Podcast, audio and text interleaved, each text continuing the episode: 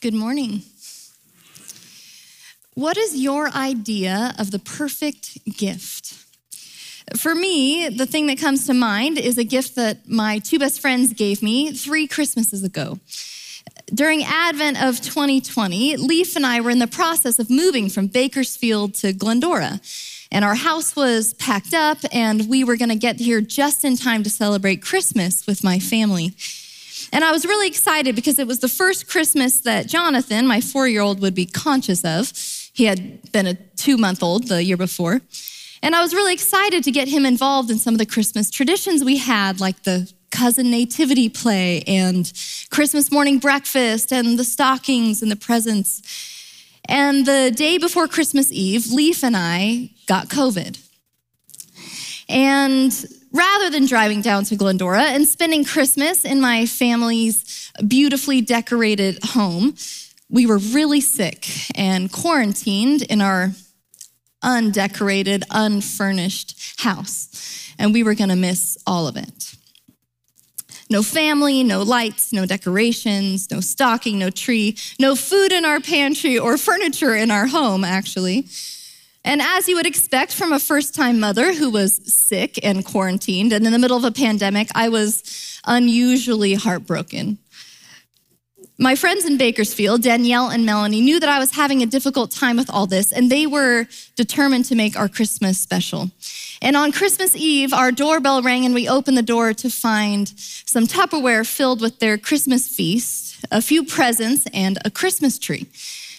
It turns out they had gone to every tree lot in town, and nobody had a tree.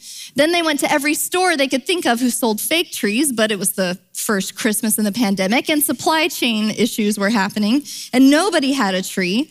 But on the fifth store they went to, they found one tree, and it was being used as a display to sell gift cards. And it had this sign on it. The perfect gift. It wasn't the most beautiful tree. It was bent, a section of the lights didn't work, and the bow at the top had definitely seen better days. But to our family, it was the most beautiful tree we had ever seen. What is your idea of the perfect gift? We've just come out of the season of Advent where we focused on Jesus being the light in our darkness and talking about how at Christmas, Jesus brings us God's hope and peace and joy and love, things we so desperately need in this world. Last Sunday, we had our Christmas Eve celebrations, our annual breakfast in Bethlehem and our candlelight services, and we celebrated Jesus coming at Christmas.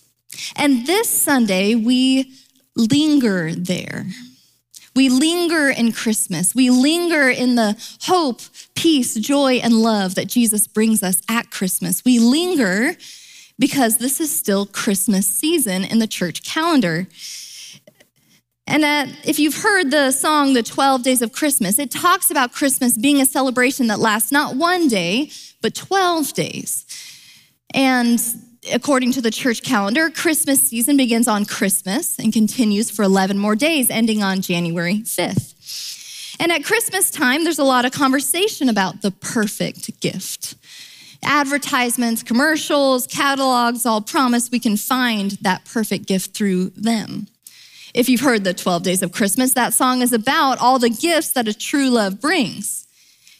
And most of them are birds, which is a bold choice, I think. Um, I don't know about you, but I'm not a bird person. I don't know if that would be my perfect gift. What is your idea of the perfect gift? I was thinking about this question and thinking about the story of God and God's people we find in the Bible. The Bible is fascinating because it's a collection of sixty-six books and biographies and prophecies and letters and poetry, all written by various authors spanning thousands of years in three original languages and all inspired by the same God. And they all fit together with remarkable cohesion, telling a story of a God who is irrevocably and unstoppably and unwaveringly in love with humanity. Over and over again, The Bible tells of God showing up, reaching out, saving, and loving God's people amid sinfulness and selfishness and sickness and heartbreak and slavery. Over and over again, over thousands of years, from creation to the start of the church and looking ahead to the end of time, God loves us. This is the story of the Bible. This is the story that we read over and over again, the picture that these sixty-six books paint of our God, the God of the Bible. And this morning, as we're talking about our ideas of the perfect gift, I want us to think about one gift in particular, God's love. Specifically, four characteristics of that love that we see in Scripture. The first characteristic I want to talk about is that God's love is vast. Ephesians three, seventeen through nineteen says, "And I pray that you, being rooted and established in love, may have power together with all the Lord's holy people to grasp how wide and long and high and deep is the love of Christ. To know this love that surpasses knowledge, that you may be filled to the measure of all the fullness of God." This verse comes from the book of Ephesians, which many of you know was originally a letter written by the Apostle Paul to the church in Ephesus. He wrote it around thirty years after the death and resurrection of Jesus, while he was serving time in prison for spreading the message of Jesus to a world that did not want to hear it. So maybe you're thinking we're talking about the perfect gift and we're talking about God's love, and this seems fanciful or frilly or wishful thinking or a child's daydream. But I think it sounds different when it comes from someone who has been imprisoned and writing this letter. When you see that Paul is writing about the vastness of God's love in the midst of hardship, in the midst of suffering, it makes the message more poignant, I think. The Apostle Paul, who knew the hardships of life and knew the reality of living in this unfair world, he chose to write to the church in Ephesus about God's love for them. A love that was so big that we could not fathom it with our finite minds. A God's love that stretches beyond the breadth of our heartbreak and the length of our suffering and the height of our sorrows and the depths of our pain. Even in the midst of a season like that, God's love is greater and larger and bigger still. In fact, God's love is so wide and high and long and deep that it is beyond our human comprehension. In the nineteen nineties, Stuart Townend wrote a modern hymn that he wanted to reflect this love of God. He called it "How Deep the Father's Love for Us." He wanted to write a song about Jesus on the cross, but from the perspective of God the Father. And what a gift it was that God gave us Jesus. The first verse of that hymn speaks about this immeasurable love of God for us. How deep the Father's love for us, how vast beyond all measure, that he should give his only Son to make a wretch his treasure. In the words of theologian N T Wright, the vastness of God's love invites us to marvel at the sheer magnitude of God's grace and to respond with gratitude, humility, and a deepened commitment to love others the way we have been loved. So the first characteristic of God's love that I want us to think about this morning is that it is vast. And secondly, God's love is unconditional. Romans five, eight says, "But God demonstrates his own love for us in this: while we were still sinners, Christ died for us." Romans is another letter written by the Apostle Paul a few years before the letter to the Ephesian church. And it's a letter this time written to the church in and around Rome. See, you're following. Yep, Romans, Rome, there you go. Romans has been called the crux of Christian thought and theology, the greatest of Paul's letters. And if you were in women's Bible study this last year, you went through Romans and you might be able to guess why. Romans is filled with amazing truths about the hope we have in Jesus and the love of God for us, to reconcile us back to God. Michael Bird writes in his commentary on Romans, "Christ dying for unworthy persons is a sure sign of extraordinary love. Christ does not die for the righteous, the good people. He dies to make the unrighteous righteous. This is the topsy-turvy, crazy, freaky, wildly illogical, world-denying, self-giving love that God shows sinners in Jesus Christ. I love that. How do we know that God's love for humanity is vast and big and unconditional? Not only that God died for us, but that while we were still sinners, God died for us. God dies to make the unrighteous righteous. God's love is not dependent upon our goodness and our striving and our attaining. We are God's creation and God's children. And while God's love is about us and for us, it is not dependent upon us. God's love is unconditional. Fuller Seminary's Youth Institute, read, led by Kara Powell and Jake Mulder and Brad Griffin, has a lot to teach us about the faith of young people. Pointing to various studies by religious sociologists, they claim that what most young people have taken away from church is something called moralistic therapeutic deism. Pastor Tim has talked about this in other sermons. In other words, young people who have been in church have come away with the understanding that God exists, deism, and wants people to be happy, wants people to be nice, moralistic, and happy, therapeutic. And beyond that, God isn't much involved in human life or concerned that much about people. I was reading about this moralistic therapeutic deism in Meredith Miller's new book, Woven. It's, her subtitle is Raising Kids with a Faith They Don't Have to Heal From. Such a good title. She claims that the church has unknowingly taught this kind of faith to kids by making every lesson of Bible stories for kids about the human characters in the stories and their behavior. Be faithful like Abraham, brave like Esther, obedient like Noah. But when I read her words, I thought, well, yeah, a lot of my sermons have fit that too. This kind of Bible teaching, she says, strives to make the Bible relevant to kids' lives, but actually makes God an observer, judging human behavior and seeming sad or happy or disappointed. And it gives us the wrong impression about God's love, that it depends upon how we act. Meredith Miller writes that the Bible is indeed relevant to our lives, but copying the human behavior in the story misses the point. We should be focusing on who God is and what God does in the story. God loves Abraham and has a plan for him. God is with Esther and God's people, even if we can't see him in the story. God's love makes a way for Noah and humanity when there is no way.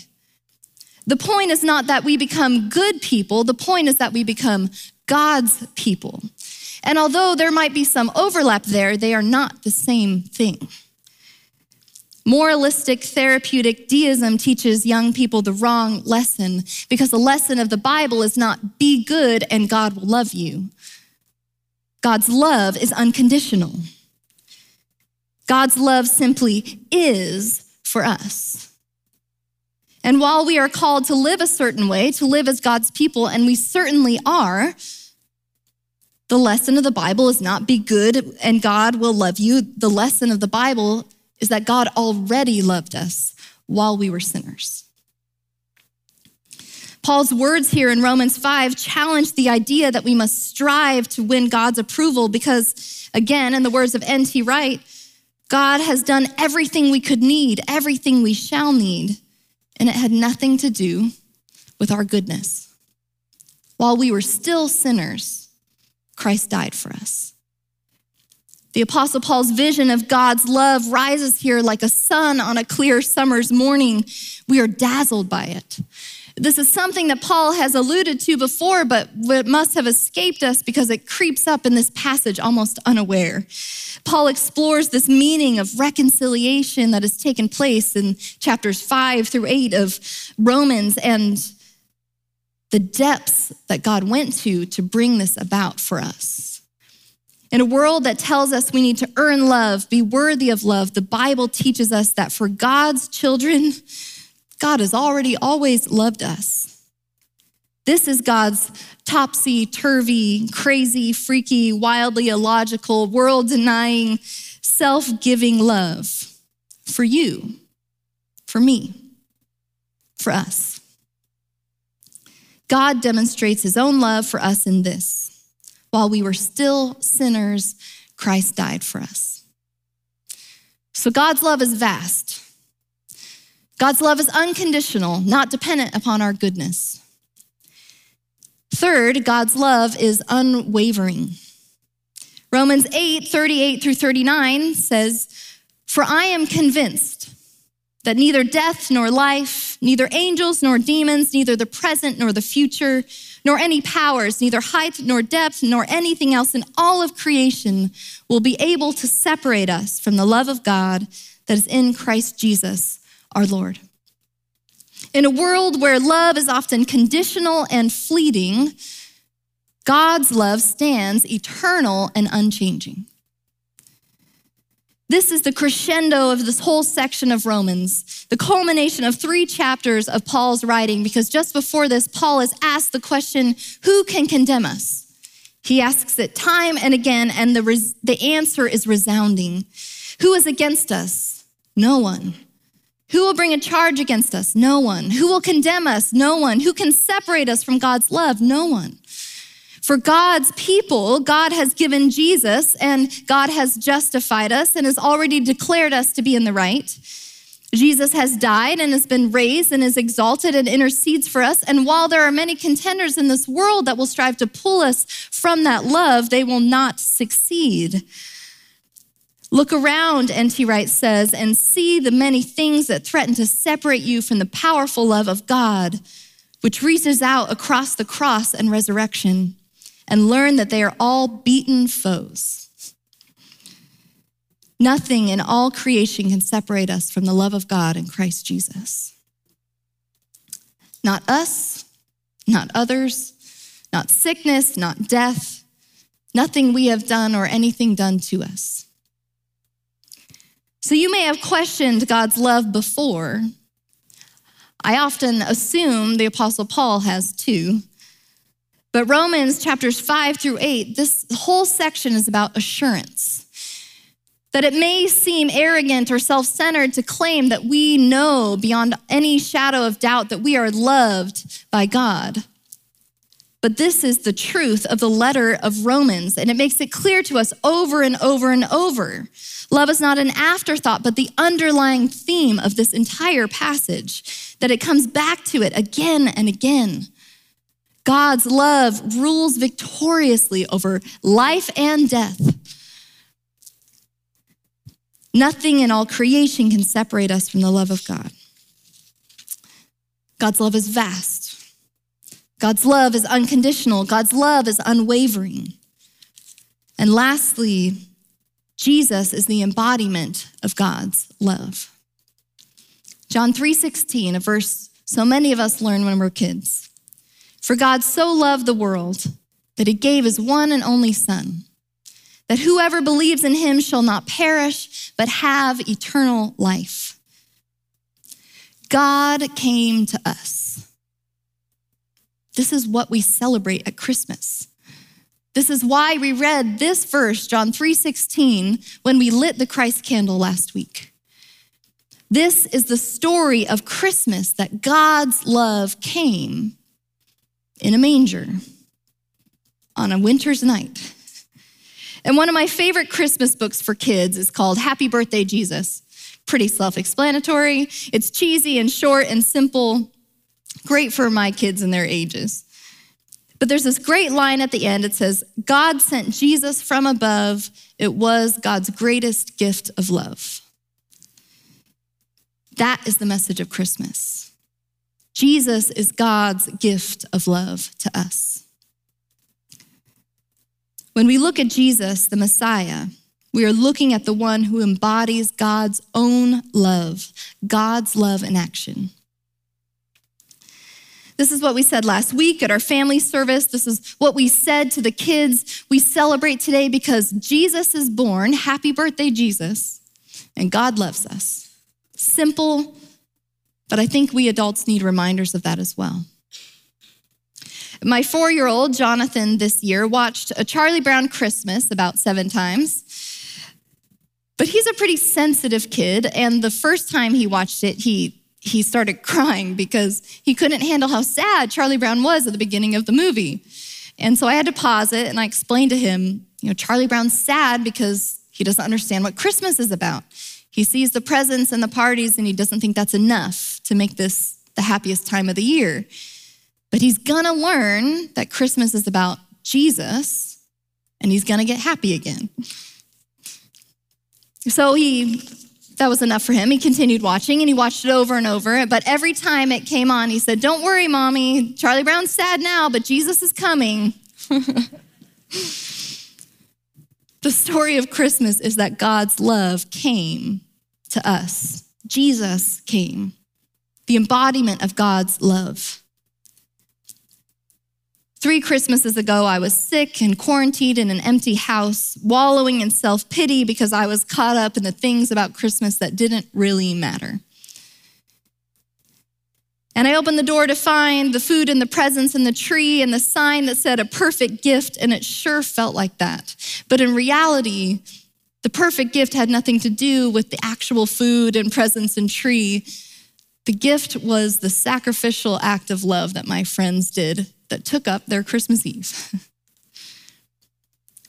Today, as we linger in Christmas, may we be reminded that God's love is vast, that God's love is unconditional, God's love is unwavering, and that God showed up in the greatest act of love, God with us, Jesus, and that is the perfect gift. Amen? Amen. Let's pray. Gracious God, we are so grateful. We're grateful for Christmas, and we're grateful we get to linger there and ponder this morning your love for us and all that you do for us and in the many gifts you give, but especially the perfect gift, the gift of your love coming to us when we could not come to you. Thank you for Jesus. Thank you for the manger. We praise you and we thank you. May we bring you glory, Jesus. In your name, amen.